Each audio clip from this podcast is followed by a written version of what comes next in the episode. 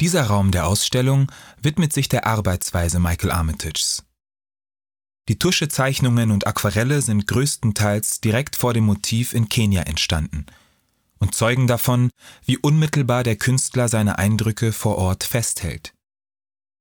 Zum Teil sind es aber auch nur Skizzen, die von Fotos inspiriert oder einfach aus der Vorstellungskraft des Künstlers geboren sind. Herausgelöst aus dem großen Ganzen und in ihrer Einfarbigkeit zeigt sich in den Zeichnungen, wie intensiv Armitage sich mit Mimik und Gesten der Menschen auseinandersetzt. Sie werden viele Motive wiedererkennen, die ihnen in den großformatigen Gemälden in den Räumen zuvor begegnet sind. In diesem Raum zeigen wir Ihnen außerdem Kunstwerke ostafrikanischer Künstler, die Armitage in seinem Schaffen stark beeinflusst haben